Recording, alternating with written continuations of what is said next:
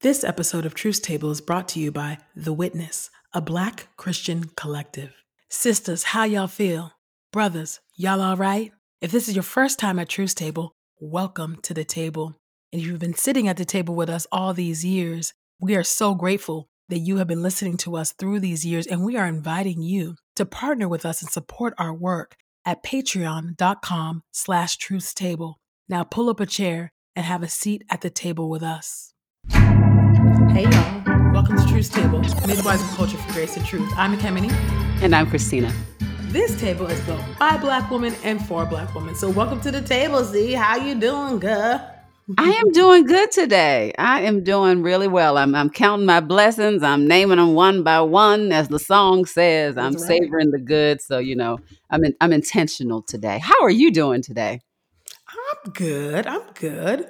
Um, but you know, I had a, a, a, I've been in my writing cave, you know. My, so my, my. That's, that's a Ooh, you know, my, my. writers know. Writers know. That's all I gotta say.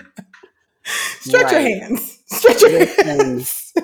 Listen, I I I avoid it. I really do until I have no other choice. So I understand the the, the Oh procrastination streets on that. It is a struggle, but I'm here. I'm glad to be Mhm. here to have a That's right. nice writing break. That's what it is. There you go. Listen, I think this is going to be a lovely uh, writing break because I am so eager to talk to our guest today, who I've been I've been following his story from afar online, and I'm so excited that he is with us today during our, our series where we are highlighting Black men. Y'all, we are in our Black Brother We Love your series. and we are so honored to have uh, Dr. Terence Lester at the table with us. Terence, how you doing, brother? I am really excited uh, to be here with both of you. Um, I count it a privilege and an honor to follow both of you, and and to, I consider you both my sisters. So I'm I'm grateful to be here. Oh, we are so happy to have you at the table, and you are our brother, you know. And uh, Listen, listen, we, doc, Doctor Brother today, Doctor. yeah, well, let me get it together. You know, you know, we we, def- we definitely are big on those black church roots, so we will give every honor and accolade that can be given. Doctor brother, let me let me get it together. Thank you. Get me, gather me. So gather me. Fresh, So fresh, fresh degree, fresh. yes. Well, just in case y'all don't know who our brother, Dr. Terence Lester, is, let me tell you a little something about this brother. Terence Lester is a storyteller, public scholar, speaker, community activist, and author who is a founder and executive director at Love Beyond Walls, a nonprofit organization focused on raising poverty and homelessness awareness and community mobilization. At the age of 16, Terence was a high school dropout and a member of a gang. A rebellious teen, he spent time living on the streets and even attempted to take his own life. At 20, he was arrested. In jail, he met a man who talked to him about life decisions. It was the first time he had ever heard the good news. By the start of the following year, he was submitting to his own call to share his testimony to change the lives of others. Three ideals drive Terence. One, anyone can make a difference. Two, we don't live forever. Three, and it's worth dedicating one's life to making sure no one feels invisible. He's known for nationwide campaigns that bring awareness to homelessness, poverty, and economic inequality. His awareness campaigns have been featured on MLK 50, CNN, Good Morning America, CNN, Essence Magazine, TEDx, TV One, Creative Mornings, USA Today, and many other media outlets. These campaigns have been viewed by millions of people worldwide. Welcome to the table, Dr. Terence Lester, doer of all the things, okay? Listen, listen, do of all the things for the good of others. So I like this. One thing to be busy, but being being known for uh, being busy doing good. Now that is a reputation worth worth having. So welcome. Yes, Thank you, thank you. absolutely. You know, I would love to hear from you, Terence, just your own your own faith journey. about how you how you came to hear the good news of the gospel, right? That like I just lifted up there in your bio, um, and and where you are now, and what does it look like? You know, from sixteen year old Terence to grown man with a PhD, Terence walking with the Lord. Talk to us about the uh, uh, uh, the inception of your relationship with the Lord and its evolution. Yeah, I would attribute a lot of my uh, Christian identity to my grandmother. Um, her name is Jessica Lester. Uh, she was a member of the historic Wheat Street Baptist Church, uh, uh, lodged in the heart of the city of Atlanta. And I remember early on uh, being exposed to Christian worship and uh, the church community as early as eight years old. Um, when my father was in and out of uh, jail, Mm. and so um, given the like the social context of where my family was, um, I internalized a lot of anger from the violence and the um, the dysfunction that was happening in my household. And so, by the age of twelve, I was, you know, uh, in gangs and being put out of middle school. Mm. And by the time I was sixteen years old, I had run away from school um, and from home. Right. And so, I was living in parks um, from friend's house to friend's house, and I, I always sensed uh, my grandmother's voice and what she exposed me to early on in my life uh, about God and and faith and Jesus and all of those things. But it didn't crystallize until I found myself in a jail cell at age 20 Wow. uh, for making a, a wrong decision. And this guy literally walks over to me and 16 other inmates in this uh, little tiny cell in a country town. And he asked me, he says, What on earth are you doing here? Mm. And it wasn't the type of questioning where he's trying to figure out what kind of crime I committed. He was ba- basically asking me this question, uh, saying that I was wasting my life away. And then he started to talk to me about God and my faith Mm. um, and his faith and um, how God could redeem and restore. And he shared this passage with me that became like the um, the passage that literally allowed me to give my life to the Lord, which was uh, in that while we were still sinners, Christ died for us, and um, and, and we were be able to uh, be restored and renewed, right? And so I left. Um, the charges were dropped. Uh, the, the judge gave me a second chance, and I um, I left this part of the town, and I I remember going to a Bible study, sitting around a, a, a table full of guys, and then I found myself crying, like um, just wanting to surrender my life to Jesus and follow Jesus. So that's how I came to faith. Um, God met me at the lowest point of my life, and and reminded me that I was worthy that um, he would restore me beyond the existential experiences that I was experiencing at that moment, and that he had enough love to contain all of the pain that I had Come gone on. through. Come on. Come on. Beautiful. I'm so grateful for that second chance that God gave you. Um, and, and it, it not only blessed you, but it blesses so many other people. And uh, just that testimony of God coming to get you in that cell through through the voice of this person, um, but God coming to get you and asking that that really prophetic question. So thank you for that reminder. I think I imagine as others are listening, we're thinking about how God came and got us to uh, at different places, whether it's a jail cell or wherever it might be. Um, so thank you for sharing that part of your story. I, I know that, uh, you, as I mentioned before, your work has really centered people who are not seen the Mm. impoverished, the marginalized, the the unhoused. And I would imagine so much of that is because of your own story, your own journey. But uh, give us a snapshot of really how you got into that particular work because a lot of us have stories that could be inspiring us in different ways that we're not it's not actualized so how did you actually get into this work of of connecting that history into programmatic reality Yeah, it's a great question. Um, I was almost 17 years old. I'm standing at a gas station and I just run away from home. I was going to sleep in the park uh, again. Um, and I'm begging for change. Like people are walking in and out of the gas station. I'm begging for change because there were no cell phones. I had to literally gather change to walk over to a payphone. And so this guy comes out and he looks at me as late at night and he says, "What on earth are you doing out here so late?" And I say, "I just need to use the payphone." Um, the reason why I wanted to use the payphone is because I was calling my friend Eric because I saw his father, uh, Mr. Moore, as being an example of a black man sitting with his family at the table, pastoring a church, um, advocating on behalf of those who were addicted to substance as well as experiencing homelessness. And he was just a, a warm spirited person. And so I, he get he this guy tosses me two coins.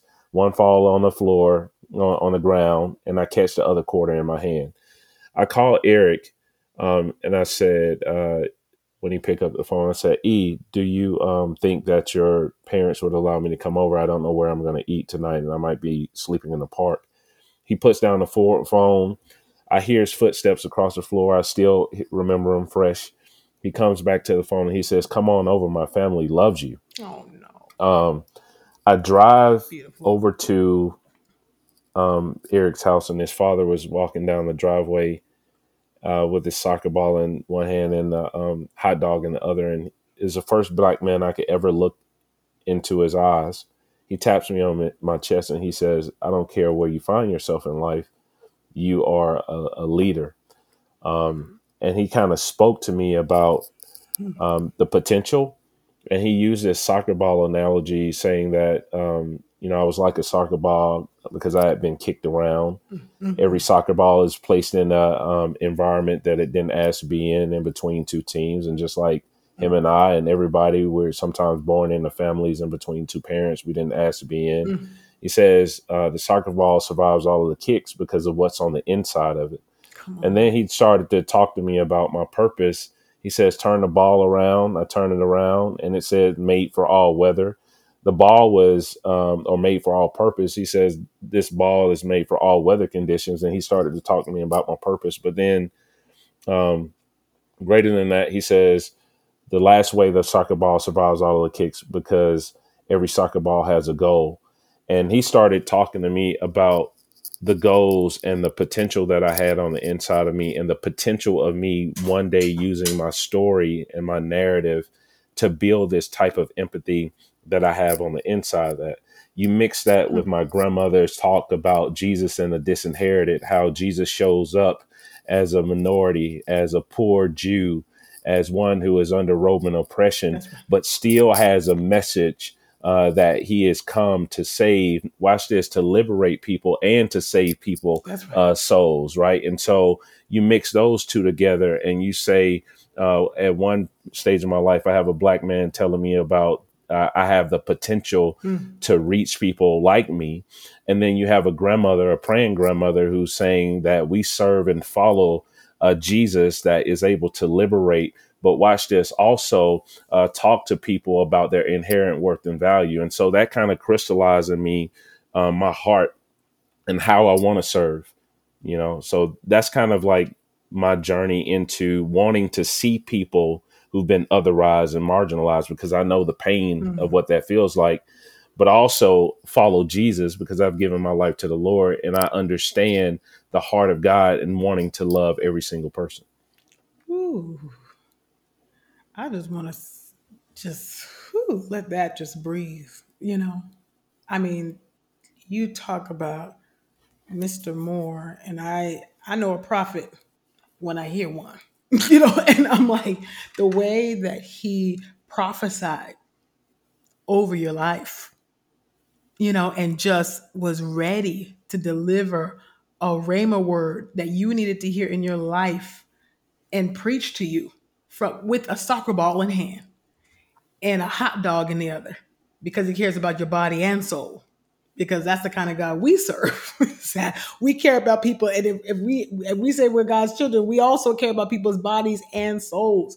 I just think that is just powerful, powerful. And then you uh, have submitted your life to the brown skinned Palestinian Jewish man, our Savior, the Lord Jesus Christ, who himself was also unhoused, who himself knew what it meant to not know where he was going. Well, him being God, I guess he didn't know where he's going to lay his head. But you know, just walking through, you know what I mean? Just the just the um, the threads, you know, of God's providence, the threads Mm. of God's protection, the threads of God's grace over your life is powerful, powerful to hear and to now see you um, walking uh, in your calling, flat footed, doing what God called you to do and what the word that God gave, you know, to Mr. Moore and to your and to your grandmother and to I'm sure others, you know, who also confirmed and affirmed uh, your call. Thank God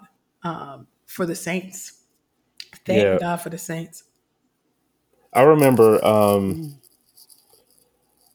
I remember right before I started uh, the organization Love Beyond Walls, I had just had a conversation with Mr. Moore, and the last words that he spoke to me were that I should, you know, pursue and follow God wherever He led me. And I really felt this burden for the poor and the unhoused and those who are seen, because as you said, like when I look at the life and witness of Jesus, Jesus has a life of proximity uh, and touching people and being present with people. And I wanted to live like that. And so we start, and then I get a phone call from uh, his son uh, saying that Mr. Moore has cancer. Hmm. Um, and uh, shortly thereafter, Mr. Moore passed away, and I'm being invited to speak at his funeral. And um, I'm standing up in the uh, in the sanctuary, and I look around, and I see all of these people who Mr. Moore was proximate to, uh, modeling what Jesus, uh, how Jesus lived, That's right. and um, I mean, former addicts, former people experiencing homelessness, people who were uh, seen, uh, uh, defined as invisible in you know Western society or whatever. And Mr. Moore gave his life to them, and I'll never forget uh, leaving that funeral and I'd say, you know, I want to model that. I want to follow Mr. Moore. I want to follow him the way that he followed Jesus, Amen. uh, and I want to kind of uh, develop that type of lifestyle. And so, you know, my heart has always been to show up and be proximate, like uh, to to to preach a sermon with the way that I live. You Mm. know, it's not just about being in someone's pulpit, but like how are you showing love and modeling that love to the person behind a building Come on. or digging in a dumpster, uh, eating trash That's for right. lunch? you That's know, how are you showing up uh, in the way that you live your message? with uh, loving a family who of seven living in two cars because they can't afford rent and so those are the people that i found uh, most community with but they are also the people that i learn from Mm. right? Because sometimes when we uh, think about you know nonprofits or this this missional or charitable type of work we do it from this posture of uh, you know uh, power and privilege right? But i've inverted that because some of the greatest lessons i've learned have come from the people who are deemed invisible in society um, and that's the way that I, I've, I've chosen to live yeah Mm. The last shall be first, yes right? The upside down kingdom. Wow. yes You know, this is a great place for us to take a quick commercial break. and when we come back, y'all, we will be still here at the table with our brother, Dr. Terence Lester. Don't go nowhere. We'll be right back. Sisters, there isn't a conference like Joy and Justice. This year, the Joy and Justice Conference is back with its theme Rise Up and Flourish. See, most conferences are heavily intellectual or heavily inspirational, but the Joy and Justice 23 conference is the perfect combination of both. It's a space for hope, refreshing, and a place to honor God as you were created to be. At the Rise Up and Flourish conference, we will tackle the injustices that try to hold Black people down and steal our joy. For two days, we will gather like family, the Witness, a Black Christian collective team, and their lineup of dynamic guests will speak to your core concerns. You will encounter dynamic worship, thoughtful presentations, and meaningful conversations that will empower you to experience the joy and justice you seek. The conference will include powerful talks from Danielle Koch, Jemar Tisby, Tyler Burns, Christina Edmondson, and yours truly. Life giving worship will be led by Chantel Varnado. founder of Kingdom United Collective. We will also celebrate the upcoming release of the BCC's Vice President Ally Henny's new book, I Won't Shut Up Finding Your Voice When the World Tries to Silence You. We want to see you at the Joy and Justice Conference Rise Up and Flourish 2023 on June 23rd through June 24th, 2023 in Chicago's south suburbs. The conference will be held at Lilydale First Baptist Church's Legacy Campus located at 424 Indian Wood Boulevard, Park Forest, Illinois 60466. Buy your ticket today at riseupandflourish.com. Regular price tickets are $125 and $200 at the door, but Truth Table listeners will receive 25% off of your ticket price when you use the code Truth's Table at checkout. Don't forget, you'll get 25% off when you use the promo code Truth's Table at checkout when you purchase your conference ticket at riseupandflourish.com. Register today and we will see you there. Hey, y'all, we are back here at the table with Dr. Terence Lester. I mean, I just had to give y'all a moment or me a moment to gather myself because that, that testimony right. had me running. I was about to break out in tongues. I was like, wait, we ain't got no interpreter. So I'm not going to be obedient to scriptures. Okay. So decency in order, my friend. Decency. That's being de- decency and in order. Okay. All right. See, you got it, girl. well, well, yeah, and, and to Ekemini's point, it is so it's so encouraging. It's so edifying to hear hear your story. But I know that all the stories that you're sharing, um, they, they there are many tears in that story. There's, oh, there's, yes. there's frustration in that story. There's there's real pain and physical hunger in that sto- in those stories Literally. that you are sharing and so they come at a high cost to you that what we're we're now receiving in this edification i just want to thank you for being willing to to share those things and and i know that even very recently um the Lord has been adding to this book of Dr. Terence testimonies. Okay, so you just you know you, you just had an- another recent chapter, which I know you didn't ask, you didn't ask for that chapter. You're like, Lord, I'm good. We can we can, we can pause here, but I, yeah. but I would love for you to share a little bit about. I'm referring to really this this medical emergency, this medical crisis that not only impacted you, but but your dear wife as well. Can you uh, paint the picture for us. Talk to us a little bit about this most recent uh, medical crisis that the Lord has is pulling you up from. Yeah. So, um, well, thank you firstly for acknowledging um, the work uh, because you know anytime you deal with any level of trauma, um, you know you have to do that type of work, and I've been doing that work uh, for a long time and am still continuing to do that work. So thank you for acknowledging that. And um, yeah, so it was May 14th, uh, 2022, uh, the night before uh, our organization was just acknowledged by the National Urban League uh, for its philanthropic endeavors. And so my wife and I go, and the n- next day we decide to go out and celebrate with fr- friends. And um, we're at dinner, and it's getting late it's about 11 o'clock. We leave there, and I asked my wife to drive um, because I was a little tired, and she agreed.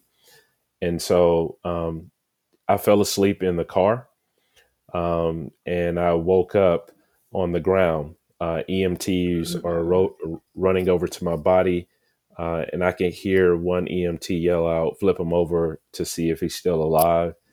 I look up and I see a mangled car with my wife kind of limping around uh, to make her way over to my my body. Uh, they pick me up and put me on the back of the uh, the ambulance, and I black out again.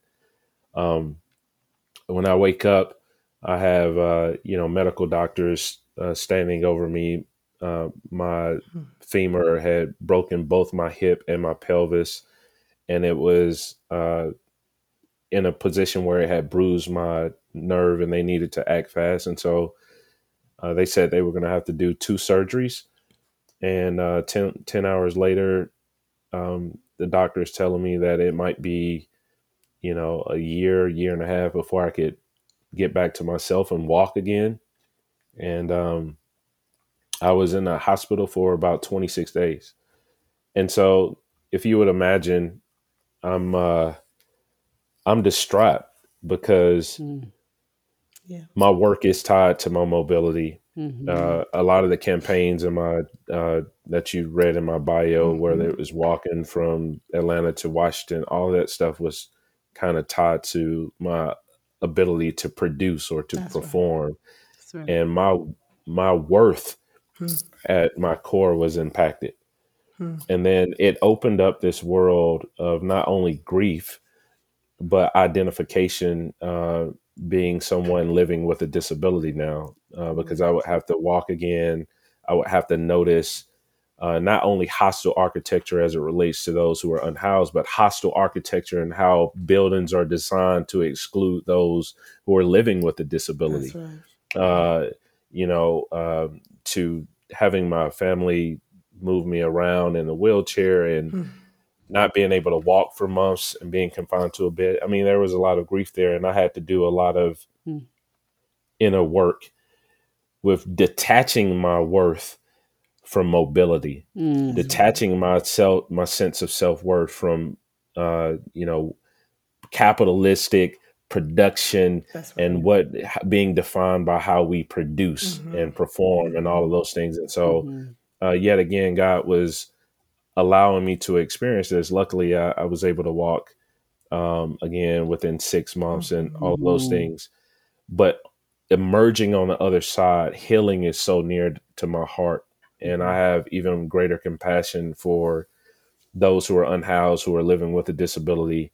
Uh, uh, uh, the way that cities are designed to exclude uh, those who are uh, both living with a disability and unhoused. And I'm just, I'm in a place where I'm both lamenting That's right. Mhm. and em- embracing grief, but also celebrating, right? Mhm. The fact that I'm still here and I can still uh, advocate and use my voice. Mm.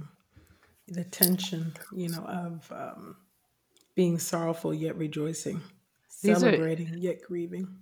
Yes, so many, so much of what you have shared today. What comes to my mind is um, the incredible high cost of empathy Mm. that you have paid um, to be to be able to draw near, not with pity and judgment, but with compassion and solidarity.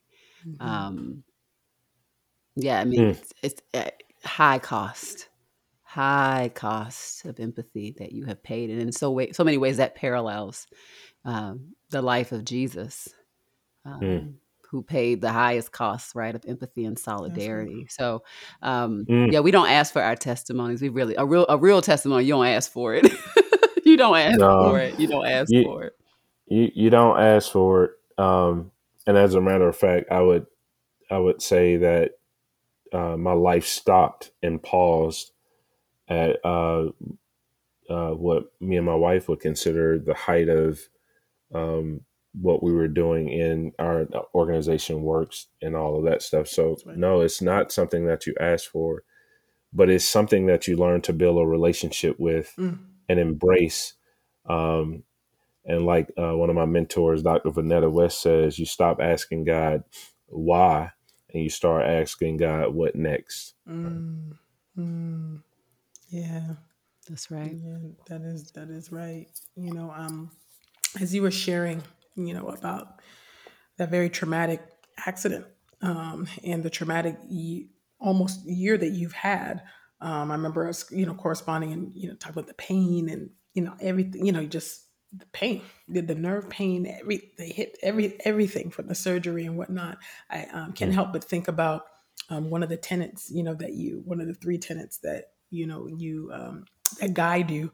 I'm talking about we don't live forever.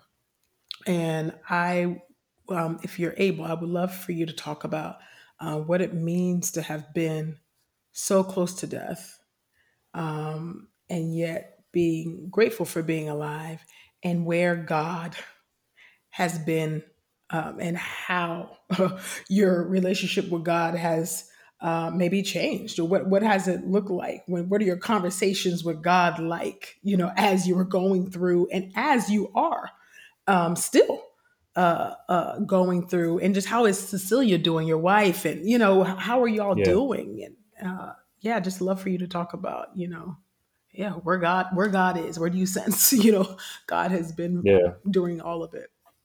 Yeah.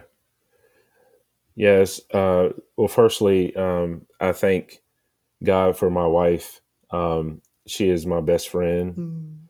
Mm. Um, she was my caregiver, twenty four seven around the clock. I mean, for months. Uh, that sister uh, is not only strong, but she is graceful, Mm. and I have uh, high regard and high respect for her as a black woman. Um, her wisdom, her guidance, and her leadership. Um, and she she is doing well, Mm. uh, and we are both doing well. I would say that you know initially the one one of the biggest lessons that I had to learn was that it was okay to be in a to grieve, uh, to question, Yes. uh, to be upset, uh, to voice my true emotions and how I felt uh, to God. That's right. Um, you know, it was okay to be angry. It was okay to um, to feel every single emotion. Uh, but then I started to move to this place of realizing that because I had experienced trauma and grief, that did not mean that somehow my worth had vanished. Mm.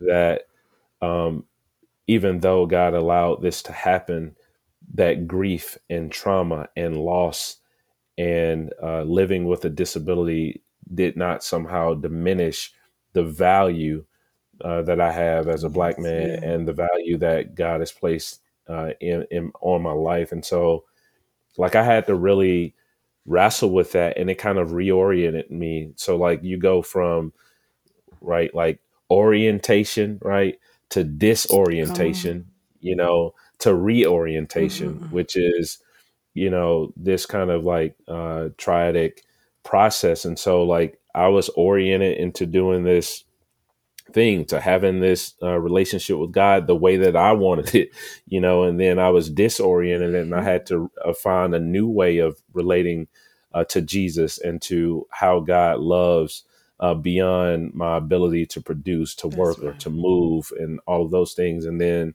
uh, this reorientation phase is where I find myself now.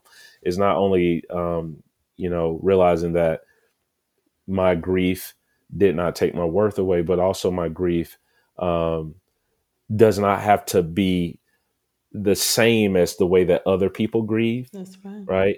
Um, that there is no cookie cutter uh, experience or toolkit for how one grieves, and so like really building a relationship with the emotions that surround that unique event, but allowing those things to speak to me, uh, as Dr. Christina pointed out, like speak to me about where I'm headed, speak to me about my worth, speak to me about my call, speak to me about uh, deepening my faith, Mm-hmm. uh, speak to me even about you know the new passions that are emerging uh, out of this empathetic experience, That's and then lastly, it's just like you know just realizing that grief doesn't necessarily have a, a expiration date right? Uh, as i mentioned before we started recording like my body is you know the body does keep the score Yeah. as the scholar says and i'm starting you know to feel it in my body even as i approach the year Mm. i'm celebrating but i'm yet mourning Yeah. you know Yeah. i'm i'm hopeful but i'm yet sorrowful and i think holding those two tensions and the duality of both of those keeps me human, but it also keeps me dependent upon uh, God to continue to restore. So that's where I am, and um, that's just me being honest. Yeah, yeah. Um, even as I'm listening to you, when you when you mentioned holding those different tensions together, I am just thinking about um, just the the gentleness, um, the strength of gentleness in which you are communicating your own story, um, almost as an an antidote against bitterness. Um, because I, I think it'd be easy to live on to live and park yourself right there. I, I'm speaking for myself. it would be easy Oh to yeah, do such. But yet, yeah, as you tell this story of uh, there, to me, there's such strength of gentleness as, as you convey and you share this story with us.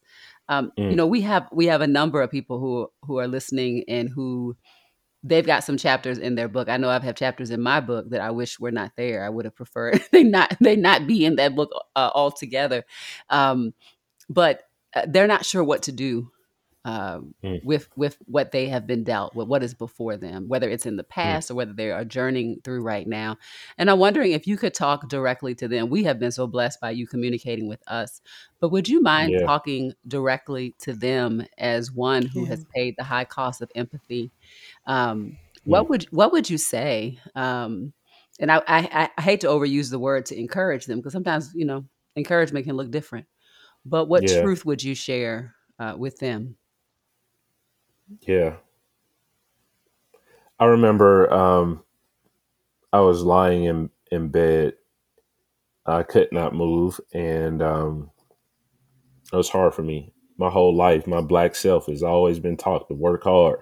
Right. You know, work twice as hard, right? Um, never see people allow people to see you sweat.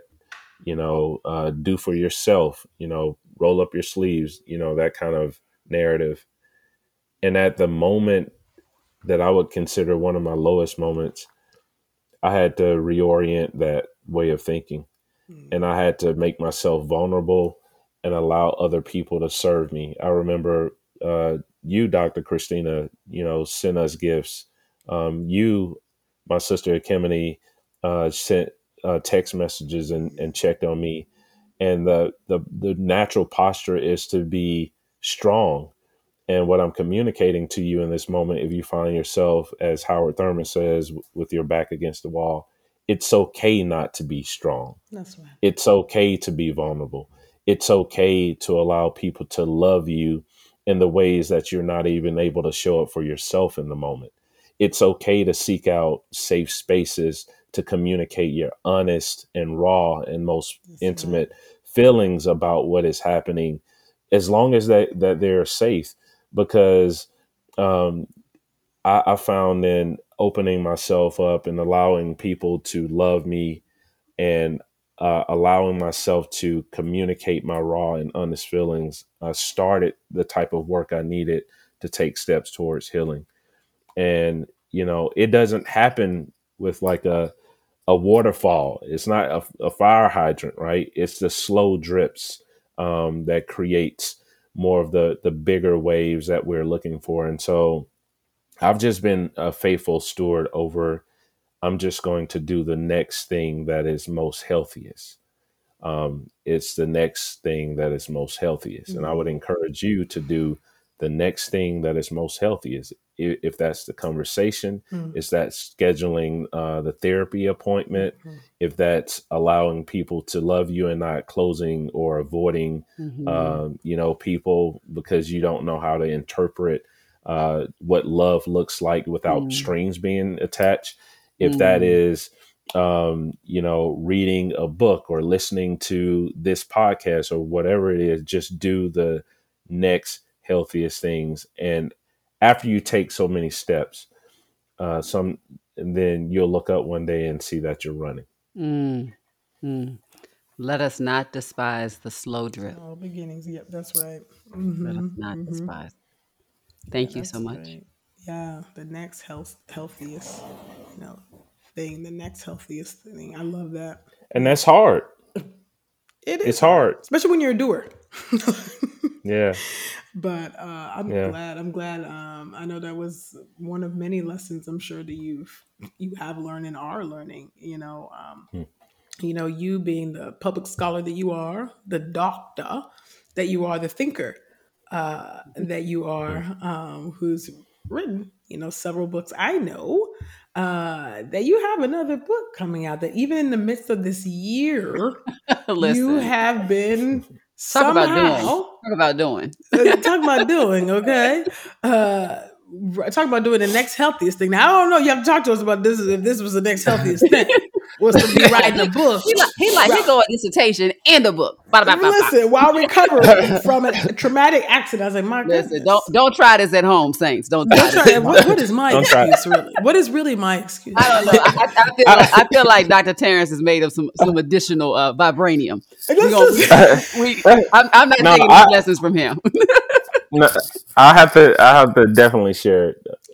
please. awesome. Yeah. Yeah, I mean, I Teach mean, us your ways and tell us about this next book and what that meant for you to start write, writing a book while you're recovering. Talk to us about all the things, brother. yeah. Um, writing for me when I was unable to move were, was really cathartic. Mm, Um, I mean, I just want you to like Hmm. think about being confined to a bed right. Without movement for four months.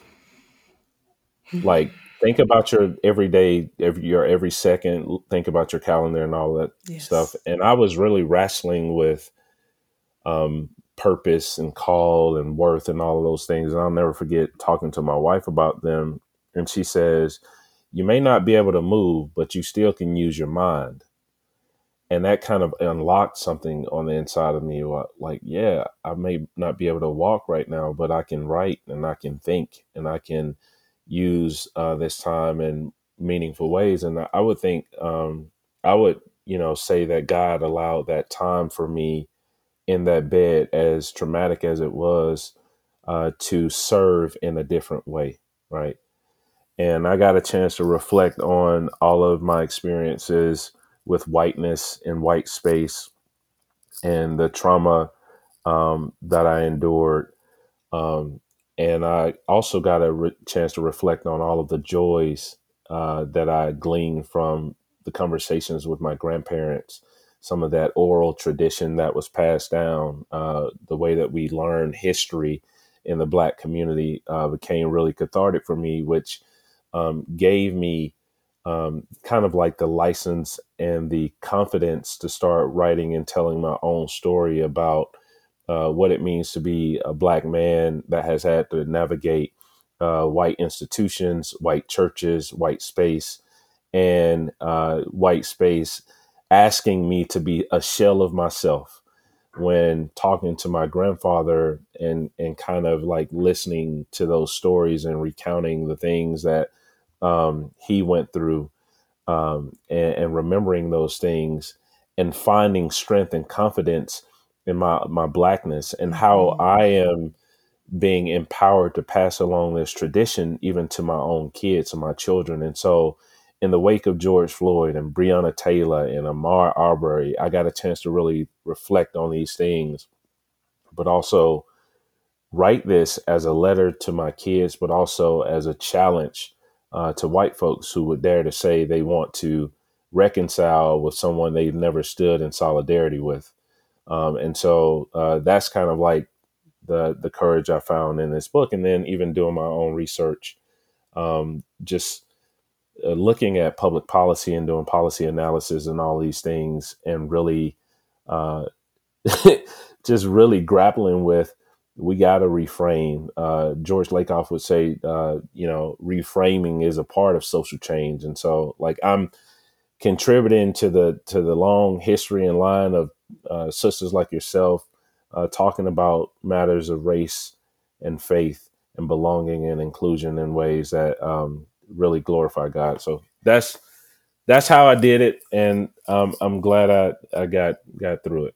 Amazing. I mean, and what is the name of the book and where can they pre-order? It's- tell tell the people. Yeah, it's it's called it's called All God's Children, um, uh, which is a play on words my grandmother used to say, uh, and how confronting buried history can build racial solidarity. I chose the word solidarity is because you know if you ain't standing with me in the struggle, then you really don't have nothing to nothing to say, right? Right. Um, and and yeah, so you can pre-order it Amazon, Barnes and Noble, Mhm. all all the word books or so. Wonderful. Awesome.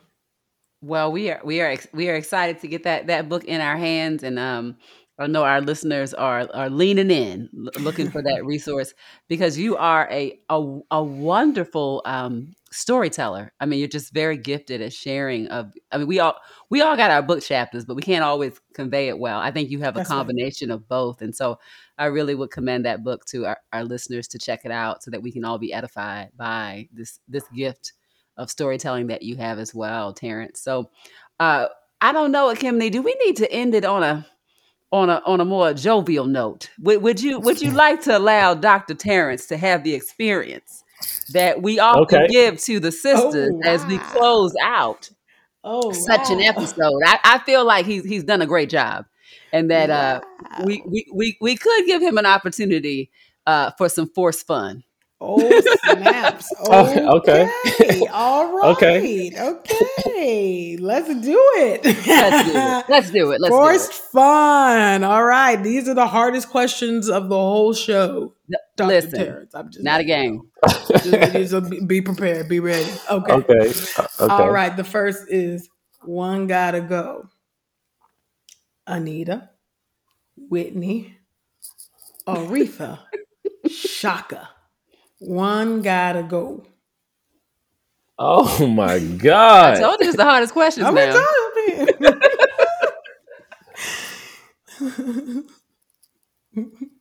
Deep in thought. Uh, I, I, um, uh, that's hard. One gotta go. yes, yes, yes, sir. They are. Uh,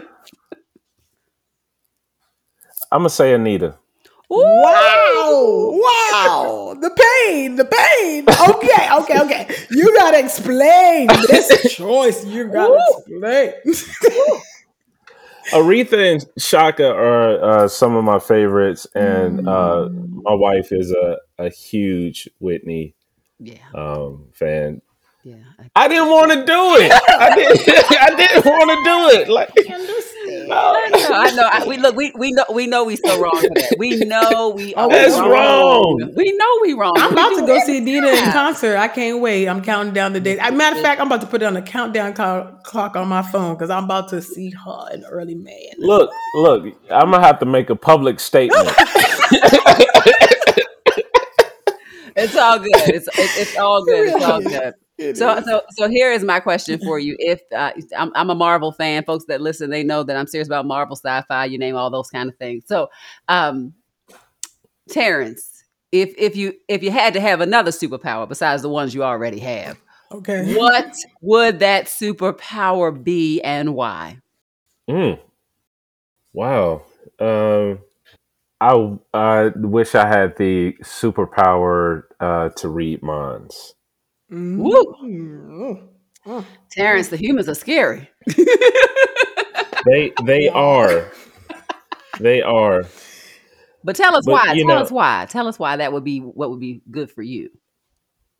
I mean, so think about it like when you look at uh, city landscapes or mm. anything that has like uh, gentrification happening that is causing more concentrated poverty in black and brown neighborhoods you know, they don't just happen overnight. These are planned decades, uh, sometimes in advance, right? Uh, there's another scare with 2026 and the uh, displacing of homeless um, or unhoused community here in the city because we're going to have another major event just like the Olympics in 1996. And I wish I could read the minds mm-hmm. of those who are plotting and planning That's the right. demise and the displacement of those who are uh, being pushed aside and marginalized. Mm. And so, if I knew that information, we could start, you know, combating it earlier uh, instead of being uh, reactive. We could be more proactive. Come on, we're here. So, in other words, you want to use your superpower to do super good. Is that is that what you super good? Right super, super good. good. Come on, super good. Terence super the yeah. Liberator. Okay, we with it. We with it. the last, it. We love it. The last question. If we were to get in your car right now, what would okay. we hear playing? Um, on any given day, I am listening to believe it or not, like score music and classical music. Nice, like a true intellect. The, yeah, and the no, no, I'm not just like listening to that. I mean, I'm I'm listening to Chaka. I'm listening to Luther. Listen, You know, Outkast. that's right. um, that's right. J J Cole. Like I'm I'm listening, but you know, on on the average day when I'm traveling in between, uh, Mhm. you know, or commuting, I'm listening to like just classical, like just pianos and things like that because I, I I found that thinking for me is. Uh, you know, thought life is a way of life for me. It's life giving Mhm, uh, to be mhm. able to think about uh, things, and so yeah, I love that. uh, yeah, I love it. Oh, I love it. Well, we just thank you so much for coming to sit at the table with us, Dr. Terence Lester. We are grateful for you. We are grateful for your life. We're grateful for your testimony, your skill at storytelling, and um, just we're we're excited for what's next, right? Just as you mentioned, said, what's next, you know, and what, what God has in store for you. We know uh, God is not done, not even close to done uh, uh, um, with the things and the plans that He has for not only your life, but also for your wife and your children. So um, we're following, you know, we're following, Yeah. we're excited, we're championing your your work. Um, and we're grateful that you took some time to sit at the table with us, brother. Thank you. yeah. Really honored. Um, I admire uh, your work. I'm a fan of your work. I'm a supporter of your work. Um, my daughter, uh, she read your book when it came out. Uh, she's been impacted, and you know, I just wanted to say thank you all for allowing a brother like myself to be. What did you say? Love, loving the brother, right Yeah. at the table. Black so brother, I thank you, Yes, of course. black brother, we love black you. brother. We love you. That's Yeah, right. Thank you. That's Yeah. right. I, and I and I feel it. I feel it. So thank you. You're welcome. You are welcome. Well, of course, we want to thank our sisters and our brothers at the table for sitting at, the- at the table with us this week. Let's keep the conversation going. Tweet us your thoughts about this episode. Black brother, we love you. Terence, with Dr. Terence Lester. Use hashtag Truth Table and Black Women. Did y'all know that we have a Black Women's Facebook discipleship group? Well, now you know. Make sure you follow Truth Table on Facebook and join our Facebook discipleship group. Make sure you ask all the entry questions, y'all. Um, invite your homegirls too. Follow us on Twitter, Instagram, and Facebook at Truth Table or email us your thoughts at asktruthstable at gmail.com. Don't forget to rate and review the show on iTunes and subscribe on your favorite podcast player. Truth Table also has a Patreon account, so y'all can send your love offerings to patreon.com slash truthstable, or you can bless us at our PayPal, which is paypal.me slash truthstable. Truth Table's audio producer is Joshua Heath. Our video producer is Daryl Bradford, and Truth Table's executive producers and hosts are Ekemini Uwan and Christina Edmondson. We'll see you soon on the next Truth Table. Bye, y'all.